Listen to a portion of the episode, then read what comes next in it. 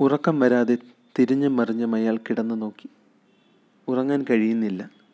കൂടെ കിടക്കുന്നത് ആണോ അതോ പെണ്ണോ? ശരീരം കൊണ്ട് അവൾ പെണ്ണ് തന്നെ.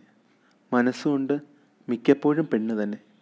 മറ്റു ചിലപ്പോൾ പുരുഷ ശരീരത്തിലെ സ്ത്രീ മനസ്സ് കുറച്ച് വർഷങ്ങൾക്ക് മുൻപ് ശസ്ത്രക്രിയയിലൂടെ സ്ത്രീയായതാണ്. അവൻ അവളായി മാറിയപ്പോൾ സൗഹൃദം പ്രണയമായി മാറിയതാവാം.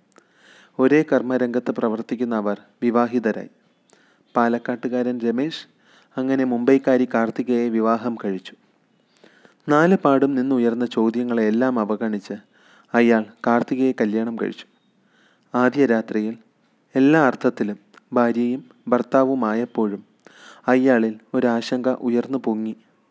അവളുടെ ബലിഷ്ഠമായ കൈകൾ ഉറച്ച മാംസപേശികൾ അയാളെക്കാളും ശക്തി അവൾക്ക് ഉണ്ടോ എന്ന് തോന്നിയ ചില സന്ദർഭങ്ങൾ. അയാൾക്ക് മനസ്സിലാകുന്നില്ല. പുതിയ സ്ത്രീ ശരീരത്തിലെ പഴയ പുരുഷ മനസ്സാണോ അവൾ? അവളുടെ മനസ്സിന്റെ കോണിൽ നിന്നെവിടെയോ അകപ്പെട്ടു പോയൊരു പുരുഷന്റെ അലർച്ച അയാൾക്ക് കേൾക്കാം.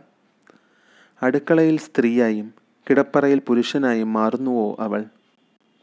ഭർത്താവിനൊപ്പം സ്ത്രീയായും മറ്റ് സ്ത്രീകൾക്കൊപ്പം പുരുഷനായും മാറുന്നുവോ അവൾ? സത്യം പറഞ്ഞാൽ അവൾ എന്ന പ്രയോഗം തന്നെ തെറ്റാണെന്ന് തോന്നുന്നു അയാൾക്ക്. കട്ടിലിൽ തിരിഞ്ഞു കിടന്ന് ഉറങ്ങുന്ന ഈ സ്ത്രീ ശരീരത്തിൽ അയാൾ ഒരേ സമയം കാണുന്നു. കാമുകിയുടെ നാണവും പടയാളിയുടെ വീര്യവും.